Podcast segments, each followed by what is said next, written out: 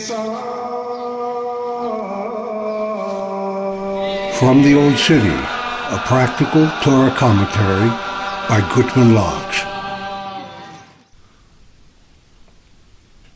Numbers 13, Shalach. Do not follow your heart. In this week's portion of the Torah, Hashem commanded Moshe to send men to spy out the land of Canaan before the people were to establish their homeland there. Moshe told them, and you will see the land. The report they brought back misled the people into rebelling, inciting Hashem to hide his presence and causing them to wander in the wilderness for forty years. The portion ends with Hashem giving us the mitzvah of tzitzits. These are the fringes that men wear on four-cornered garments. The Torah tells us to wear tzitzits, saying, and you will see them to remember all of the commandments. The seeing of the tzitzits comes to rectify the former seeing of the spies. When Hashem gave us the mitzvah of tzitzits, He warned us not to follow our heart and eyes. He said that they would lead us astray.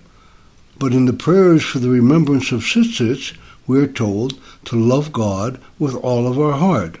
In one place we are commanded not to follow our heart, and in the other place, we are commanded to love with all our heart.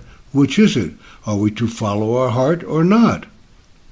If we cannot trust our heart, what then can we trust? How are we to guide our lives? We all know that we have loved things at one time and then later have fallen out of love with them. So, from our own experience, we see that the heart cannot be trusted. We see that emotional decisions can very easily be faulty. But so what? Are we really being told not to do what we love? Decisions must be made with the intellect. There is no other logical possibility. The intellect is higher than the heart, and it would be foolish to be guided by a lesser faculty. But the intellect is so cold and calculating. What kind of life would we have without the heart?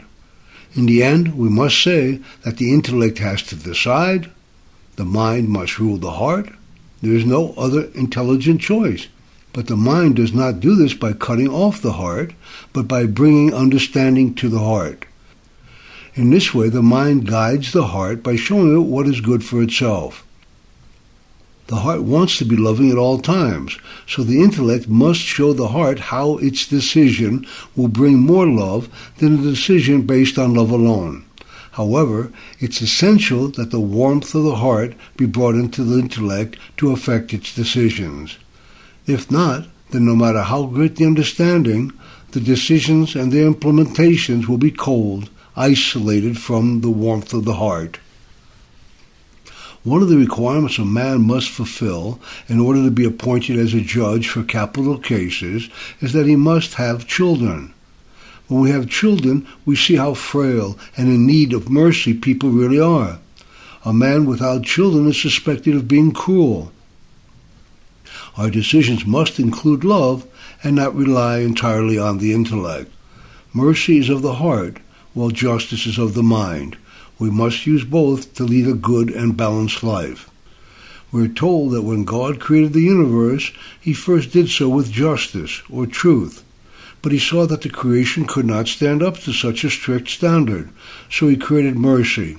He brought mercy into the world to decrease strict truth so that there could be peace. Peace is the goal, not truth, but mercy without intellect is also not good. We cannot have unlimited compassion for all things. Evil must be stopped. So then, how do we guide our lives? The intellect guides the heart by giving it the proper information, and then the heart warms the intellect by giving it the love to allow for mercy. This allows for both the heart and the intellect to fulfill their potential.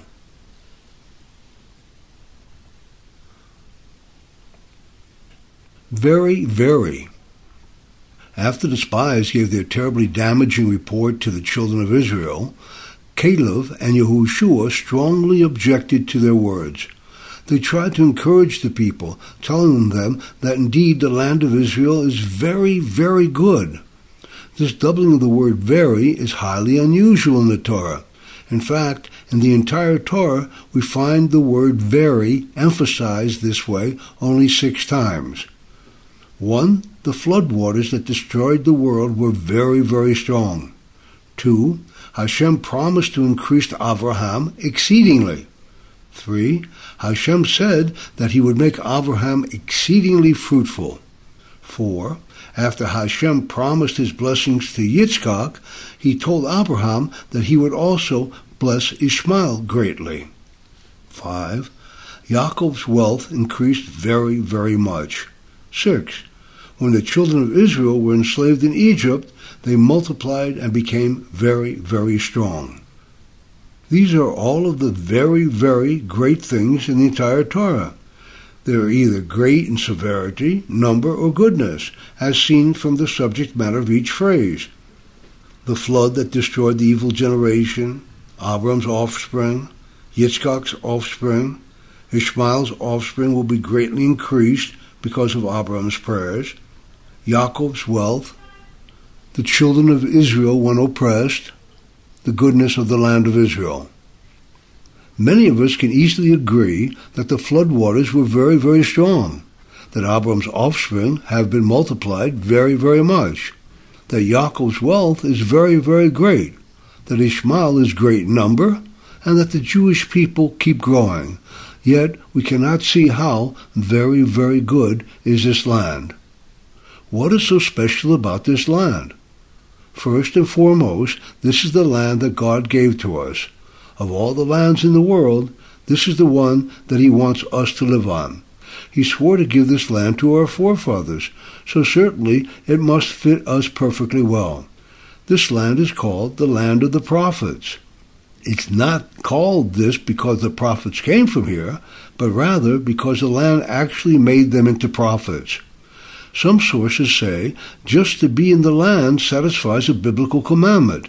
Others say that we gain merit by simply walking four steps in this land. We are told that this is the land that God watches over, and that when a Jew acquires a home in this land, he takes a shortcut to the world to come. One source goes so far as to say that the commandments were given only to be performed in this land. This means that the commandments are kept outside the land merely as a memorial, as a remembrance of them, so that when the redemption comes, we'll know how to perform them. But perhaps most telling of all, when Hashem wanted to promise some great reward for doing his commandments, he said that we should do them so that our lives and the lives of our children would be prolonged in this land.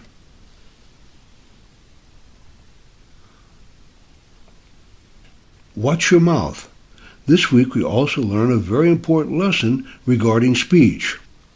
The sages warn, watch what comes out of your mouth. This cautions us not to say things that we do not mean. Words are things, and as such they cause things to come about. Hasidic thinking is even subtler than this teaching. It says, think good and it will be good. It's not just the words that cause things to happen, but even our thoughts. This week we read that Hashem punished the children of Israel grievously. They said, Better if we had died in the land of Egypt, or if we had only died in the wilderness. Hashem responded, I have heard the complaints of the children of Israel. I shall do as you have spoken in my ears. In this wilderness shall your carcasses drop. Hashem told them he was going to give them back exactly as they said. They said that they will die in the wilderness. Their words became their reality. Think good and it will be good. And certainly say good things so that the good you think will become good in the world.